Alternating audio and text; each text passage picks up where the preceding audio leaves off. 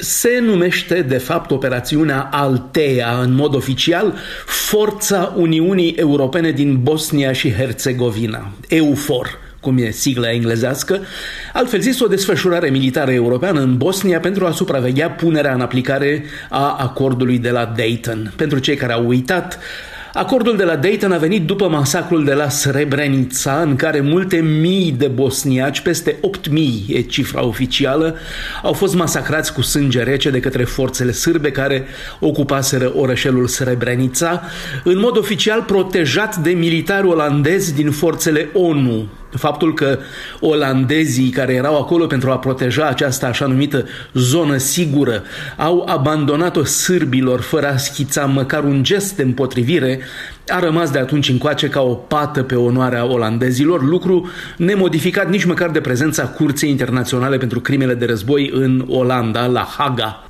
Implementarea civilă a acordului de la Dayton este asigurată de oficiul înaltului reprezentant ONU.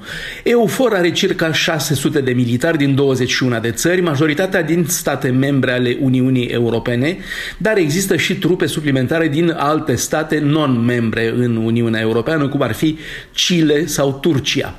Toți comandanții EUFOR din 2009 încoace au fost austrieci. Pentru această misiune, statul major al Uniunii Europene folosește cartierul general suprem al forțelor NATO din Europa, din Belgia, lângă Mons și lucrează prin adjunctul comandantului suprem aliat din Europa cu un ofițer european. EUFOR și-a asumat toate misiunile din Bosnia, cu excepția vânării de persoane inculpate de Tribunalul pentru Crime de Război, cum a fost de pildă Radovan Karadzic, fostul lider al Republicii Sârbska, sau Ratko Mladic, fostul lider militar. EUFOR are, de fapt, îndatoriri de poliție împotriva crimei organizate, despre care se crede totuși că e uneori legată de suspecți criminali de război. EUFOR colaborează cu misiunea de poliție a Uniunii Europene în Bosnia și cu poliția bosniacă. Reprezentantul special al Uniunii Europene în Bosnia oferă EUFOR orientări politice cu privire la chestiuni militare. Pe 18 decembrie 2020, Marea Britanie a marcat sfârșitul contribuției sale după 16 ani de EUFOR, după ce a ieșit din Uniunea Europeană după Brexit. În schimb, un contingent de aproximativ 25 de militari germani tocmai a sosit în Bosnia pe 16 august ca parte a acestei misiuni de menținere a păcii, prezentă de aproape două decenii în statul balcanic.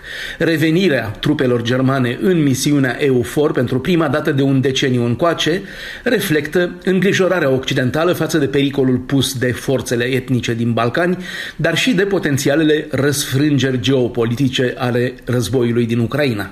Bruxelles, Dan Alexe pentru Radio Europa Liberă.